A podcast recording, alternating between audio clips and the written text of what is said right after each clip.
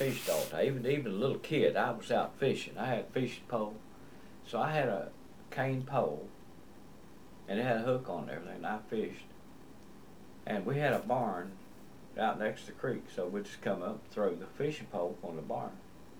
Well, I throwed that fishing pole up on that barn, son.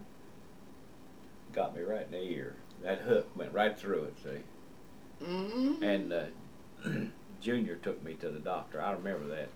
I'm just a little boy. Oh my goodness. And And so they- the doctor. They cut it off, pulled it out. And, you know, we had a company, a com- coal company doctor there all the time. Oh, that's good. That's good.